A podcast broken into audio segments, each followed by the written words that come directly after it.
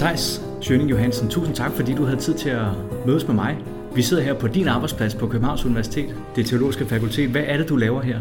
Jeg er Ph.D.-studerende på øh, afdelingen for kirkehistorie på det teologiske fakultet, og jeg arbejder med øh, Martin Luther og Erasmus af Rotterdam og striden om viljens frihed fra 1524, hvor Erasmus udgiver sit skrift om den frie vilje, og Luther udgiver så sit svar til skriftet i 1525, det der hedder om den trælbundne vilje. Okay. Thijs, må jeg stille et øh, åndssvagt spørgsmål og spørge, ja. hvem holder du med i stedet? ja, jeg holder, jeg, holder, jeg holder ikke med nogen af dem. Jeg prøver at holde mig for god til at... Øh, jeg, jeg, prøver, jeg prøver ligesom at, at, hæve mig over diskussionen og, og forholder mig ikke til, hvem der har ret eller hvem der tager fejl. Man kan nok sige, at forskningen på dansk og tysk grund har fremhævet det lutherske standpunkt, øh, også på bekostning af en måske lidt fortegnet opstilling af det erasmianske synspunkt. Ved du hvad, det lyder spændende. Mindre polemisk, der skal vi i dag tale om en, en af Luthers øh, prædikner. Det bliver en prædiken over teksten til 11. søndag efter Trinitatis.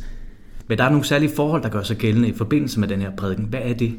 Ja, det er jo, for det første er det jo en dansk oversættelse af en Lutherprædiken. Oversættelsen er foretaget en gang i, i 1800-tallet, og, og det, der er interessant ved den udgave, er, at den består ligesom af flere forskellige postiller hos Luther. Den består dels af hans kirkepostil og så to huspostiller. Og udvælgelsen er Benjamin Lindners forståelse af, hvad kernen er i den evangeliske sandhed. Og det er så den, der bliver oversat til dansk i første gang i 1825, og der er noget, der tyder på, at det er den, som Søren Kierkegaard også har læst, når han henviser til Luthers prædikner.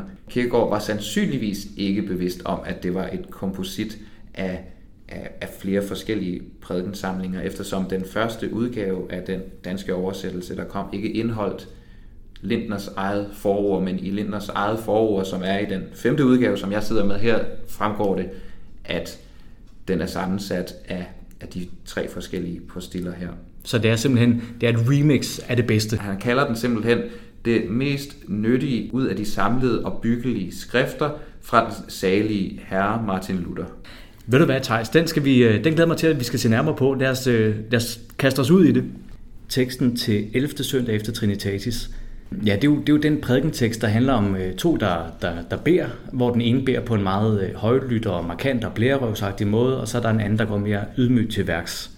Jo, men man kender jo teksten. Det er fariseren og det er tolleren, der går op til, til templet for at bede. Og øh, Luther har de her meget fine, billedlige beskrivelser i særdeleshed af, af fariseren, som står for sig selv og beder og takker Gud for, at han ikke i hvert fald ikke er ligesom tolleren. Og Luther har så den her meget fine beskrivelse af, af fariseren øh, fremstillet i al sin syndfrihed. Han er den, der opfylder lovens bud.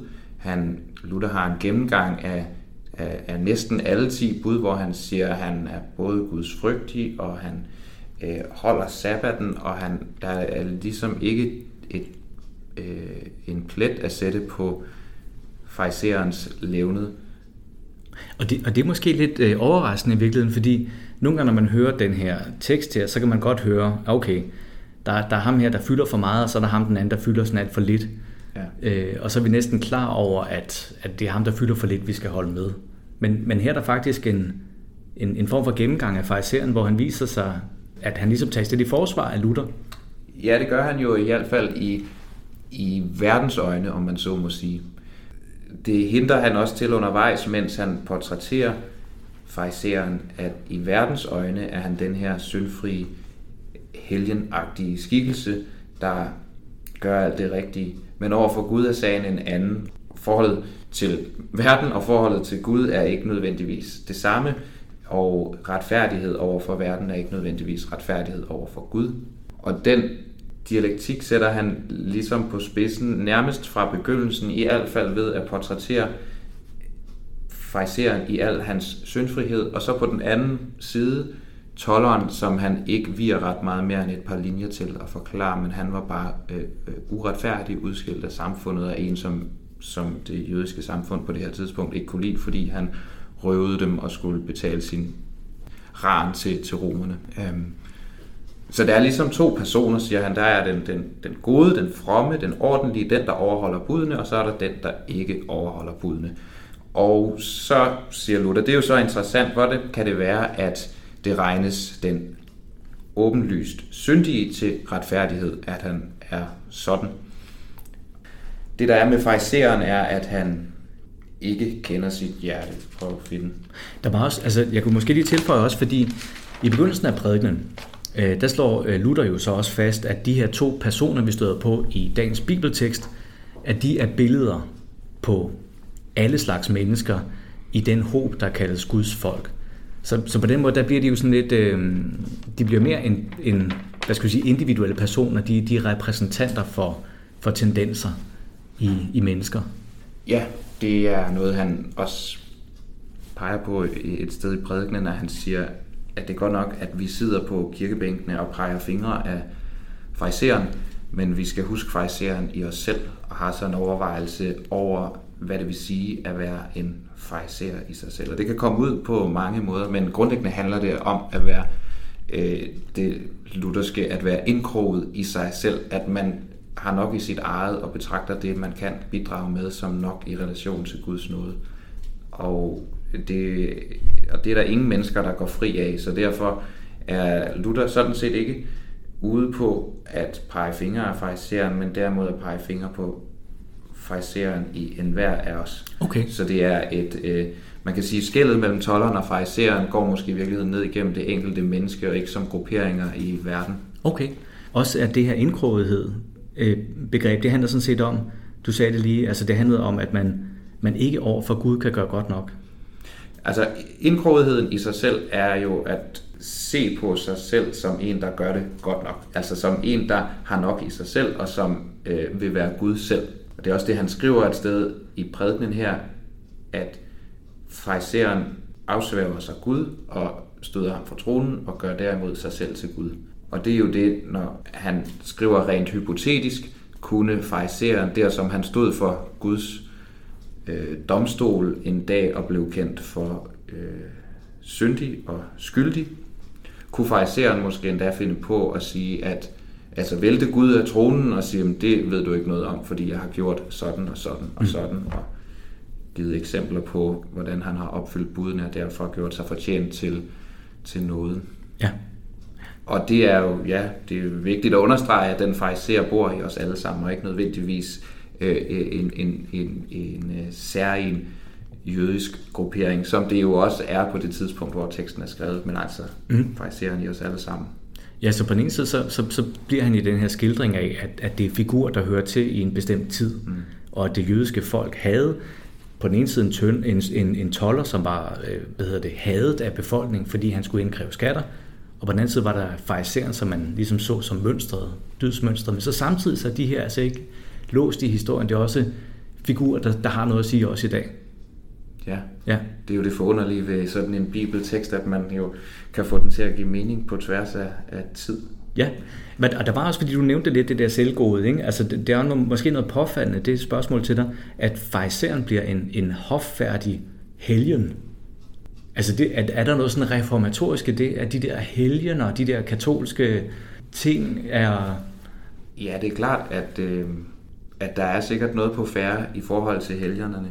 De bliver fremhævet, helgenerne, også i reformationen, men først og fremmest som mennesker, og ikke som noget særligt helligt eller som noget øh, særligt fromt, men derimod som mennesker, ligesom os alle andre, der godt kan fungere som et mønster eller som et eksempel, men det er ikke det, det kommer an på. Det er troen først og fremmest. Og det er så den tro, synes jeg, som han forsøger at fremstille igennem tolleren på den anden side, som beder bønden, jeg er en synder, Gud vær mig nådig. Ja. Og det, der er særligt ved tollerens bøn, er det, at han netop har erkendt sin synd, og derfor ikke på samme måde som den farisæiske, som ikke på samme måde som fariseren har noget at bryste sig af, men derimod erkender sin egne mangelfuldhed over for det guddommelige, mm. og siger, jeg er en synder. Underforstået, jeg kan intet, jeg kommer med intet, Gud vær mig nådig. Ja. Ja, han gør det rigtige derved. Han gør netop det rigtige, men ikke nødvendigvis bare ved at sige, øh, Gud vær, Gud vær mig noget. Der er, der, er, der, er, der, der, der er så at sige forkerte og rigtige måder at bruge en sådan bøn på, og Luther har en overvejelse om, eller en overvejelse over forholdet mellem hjertets erkendelse og mundens bekendelse, hvor det at sige ting med munden uden at mærke det, eller føle det, eller erkende det i hjertet, er omtrent lige så slemt som fariseren, der går op og bryster sig af alle sine gode gerninger. Det at bekende ting med munden, man ikke erkender i hjertet, er jo det samme som at bryste sig af øh, noget, der er ens eget. Pointen er, at erkendelsen i hjertet, altså troen kunne man vel kalde den, det der følger er bekendelsen, så troserkendelsen går ligesom forud for selve bekendelsen, hvor man siger, jeg er en sønder, Gud være mig noget. Ja, ja. Netop for at få hjertet med. For, ja, altså man kan sige, det er jo, det er jo selve udgangspunktet. Selv syndserkendelsen hænger tæt sammen med troserkendelsen, og det er jo det, der er det ejendommelige, fordi han har en, han har også overvejelsen over, at du kan jo øh, gå så meget til i dine sønder, at du fortvivles i sådan grad over synden, at du ikke længere er i stand til at se nogen som helst udvej, og glemmer ligesom at kigge til Gud, der i sit evangelium har lovet dig evig øh, fred. Mm. Så syndserkendelsen og trosbekendelsen hænger tæt sammen. Det er den her dialektik i Luthers teologi, som også kan være svært at få græber jeg, jeg tænker, det er den samme bevægelse, der er skrevet ind her, at anfægtelsen bliver en eller anden form for nøgle til, at du enten kan falde hen i fortvivlelse og blive øh, martret så meget af din synd, at der ingen udvej er, eller finde hen til evangeliets trøst hos Gud, sådan som han har lovet. Ja.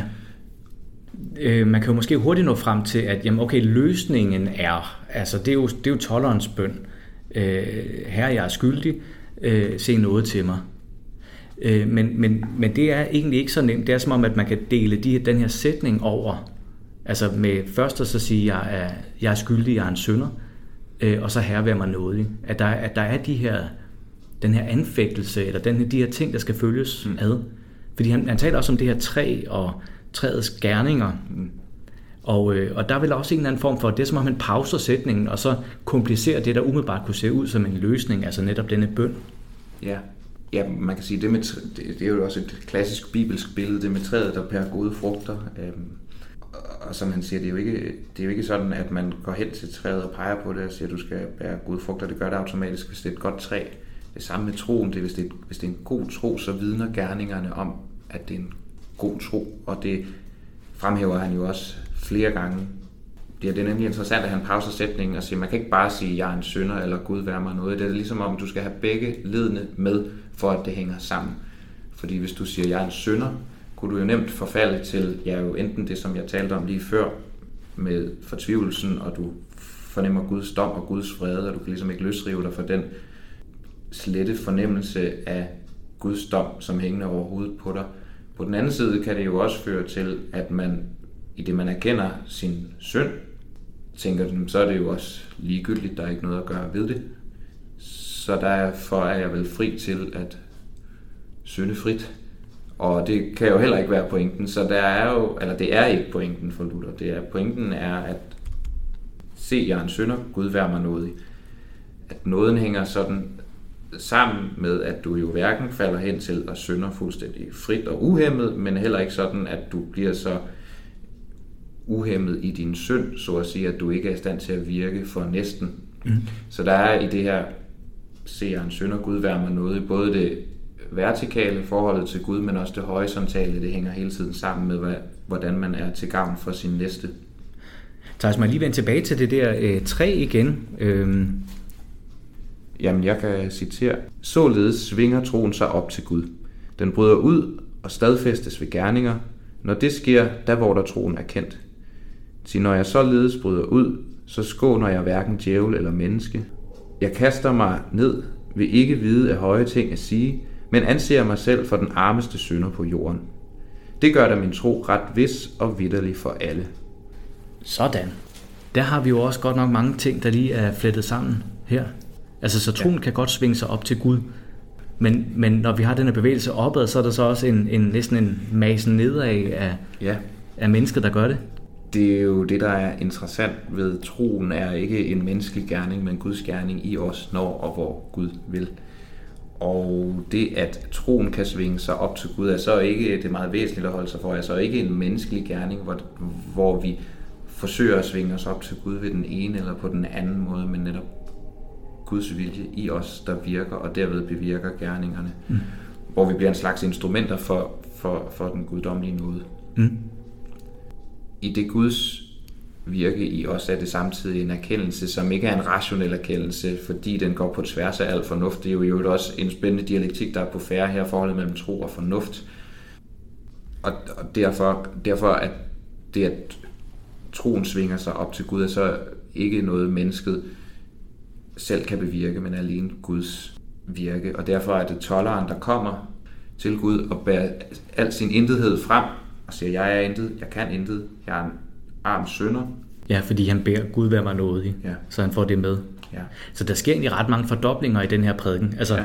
vi starter med de her to personer, ikke? Øh, og, og kontrasten mellem dem er, er tydelig nok for alle og enhver.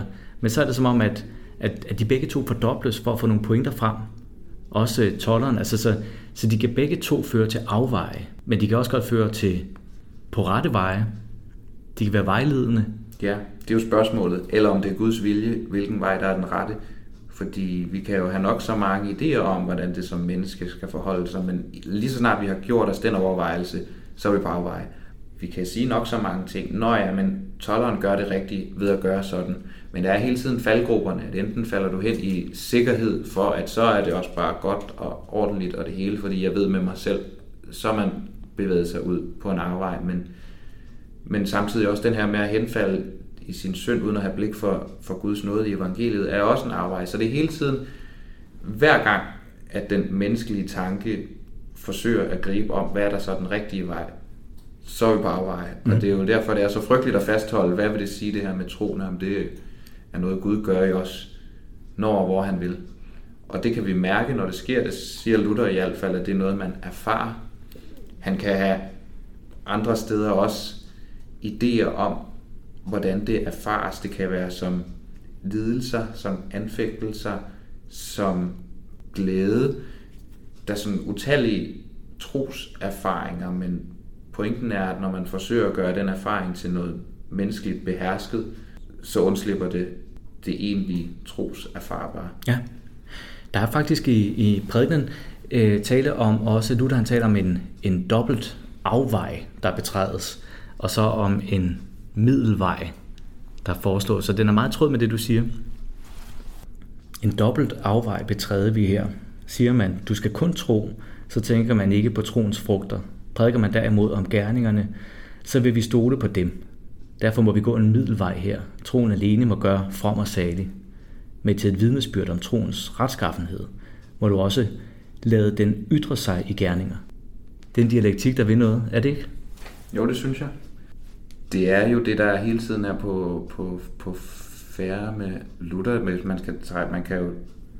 Altså, Bonhoeffer taler jo så i i, i, i 1900-tallet eller det 20. århundrede om det her med forholdet mellem dyr noget og billig noget. Man kunne måske tale om noget tilsvarende her, at øh, den billige noget er jo så den, der bare siger, at troen alene er, er, er fint uden, du behøver ikke gøre noget, du skal bare tro.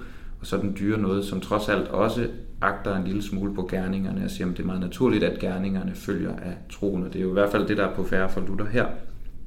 Ja. At gerningerne følger med nødvendighed, og derfor... Men det er så ikke det samme som at sige, at der faktisk er noget at dømme på gerningerne, som jo udadtil kan være gode og ordentlige, men hvis ikke de udspringer af det troende hjerte, er de sådan set lige så meget synd som alt muligt andet. Mm. Som jo også er en diskussion, Luther har i, i, i 1521 med, med Latumus, hvor han skriver, at en hver god gerning, som ikke er gjort i Gud, er en synd. Og derfor er gerningerne heller ikke i sig selv noget vidnesbyrd om en tro.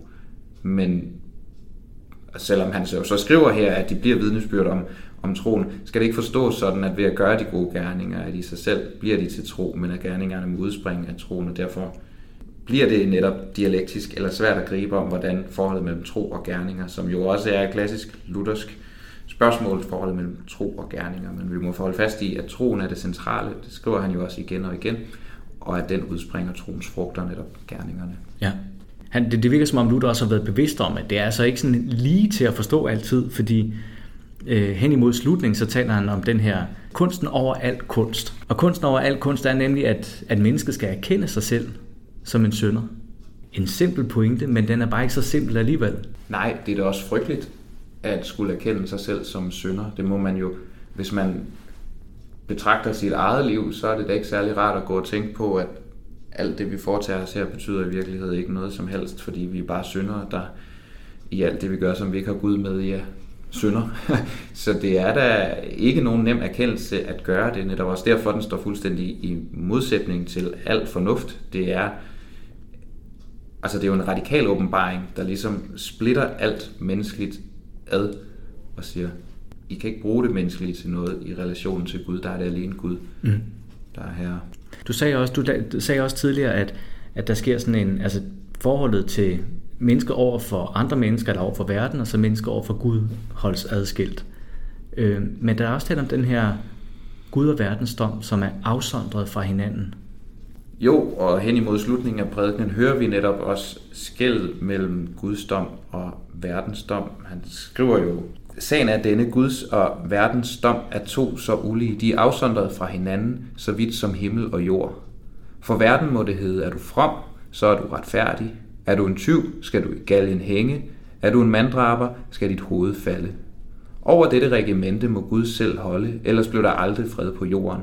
Men i hans eget regimente, hvor han selv umiddelbart er dommer, der går det således til, at han kun er de arme syndere nådig. Her findes heller intet uden edel synd, til ingen er uskyldig for ham, siger skriften. Ja. Og det peger jo på det, som jeg også har været inde på flere gange, forholdet mellem Guds dom og, og verdensdom, og så er der flere ting på spil i den her passage, som jo også handler om det, man kalder lovens første og andet brug. Der er nødt til at være en øvrighed, som holder synden i skak, sådan at vi har fred til at være kirke sammen. Og så er der jo så samtidig lovens anden brug, som handler om, at man skal erkende sin synd i det, at loven fortæller os, hvad vi skal, og i det vi hele tiden fejler i at opfylde lovens bud, bliver det samtidig klart for os, at vi er syndere, og dermed kan vi komme til Gud med al vores syndighed og sige, Gud, jeg er en synder, vær mig nådig. Det, der er interessant her, er jo så også skældet mellem Gud og verden på den måde, at den dom, vi mennesker bruger over for hinanden, altså den, vi dømmer fejseren med, som gør alt det rigtige på ydersiden, er en dom, der ikke betyder noget for Gud, fordi Gud hedder det jo også et sted i skriften, renser øh, nyre og hjerter, og derfor kender han til et, øh, derfor kender han til, hvad der foregår i et menneskes inderste, og derfor ved han også, hvad, der, hvad det er for en tro, der er på færre. Det betyder ikke, at det er nogen simpel omvendelse, sådan at det altid forholder sig sådan i forholdet mellem Guds verden eller Guds rige og menneskets rige, men derimod, at tingene ikke nødvendigvis altid er sådan, som de ser ud på facaden. Og dermed bliver gerningerne jo også, det kan være vidnesbyrd om tro, men det kan også være vidnesbyrd om det modsatte. Mm. Så det er ikke sådan, at man blot skal forstå det sådan, at fordi man er en, en, en, en usel, uretfærdig på jorden, så må man nødvendigvis være retfærdig over for Gud. Det er ikke sådan, det hænger sammen, men det vidner bare om, at vi udadtil ikke kan skælne de to så, så når, når Luther hen imod afslutningen af sin prædiken taler om, at tolleren er et, et billede på den kristne omvendelse, og at vi også skal gå i skole hos denne toller, øh, så er det altså ikke fordi, altså det hele handler om den her syndserkendelse, som du siger, men det er altså også en syndserkendelse, der ikke kun maser os ned i samfundet. Mm. Det er over for Gud, at vi er i den her uendelige gæld. I, i, I samfundet der er der altså også regler, der gælder stadigvæk. Er det ikke rigtigt? Ja, der ja. er jo regler, der gælder, og det, Luther, sådan rent historisk, må Luther jo også med en til besindelse for nogle af sine kompaner, der pludselig er, har lavet det flyde over med øh, alt sådan slags oprør, fordi nu er der ikke længere noget, der binder dem, men det er jo ikke sådan, det forholder sig, fordi Luther har også sit store skrift om, om, om, om den værtslige øvrighed, hvor det netop er pointen, at det værtslige regimente, eller det, vores regeringer, etc., skal holde synden nede ved at straffe og ved at fængsle og ved at i det hele taget styre folkemassernes tendens til mor på hinanden, fordi det kan ikke nytte noget, så er der ikke fred og ro til at gå i kirke, og det er også en væsentlig pointe her, at det skal, det skal overholdes. Ja. Ja, så tolleren her til sidst, der, skal, der er et billede på omvendelsen, og, og som vi skal gå i skole hos. Det lyder opfordringen. Hvad er det, han skal lære os? Tolleren skal lære os, at vi først og fremmest ikke kan gøre noget for at fortjene Guds nåde. Han skal lære os, at vi i relation til Gud kommer med intet, men skylder ham alt. Og så skal han lære os i den erkendelse, som samtidig bliver en trosbekendelse, ligger samtidig en stor frihed. Mm. Selvom det kan lyde paradoxalt, så er syndserkendelsen og den erkendelse af, at man intet kan, forbundet med en stor frihed, netop fordi man dermed ikke skal bruge al sin tid på at være til for sig selv, men derimod får friheden til at være til for næsten. Det er jo måske et meget passende sted at slutte. Thijs Schønning Johansen, tusind tak, fordi du vil have den her samtale med mig om Luthers prædiken til efter søndag efter Trinitatis. Det er mig, der takker.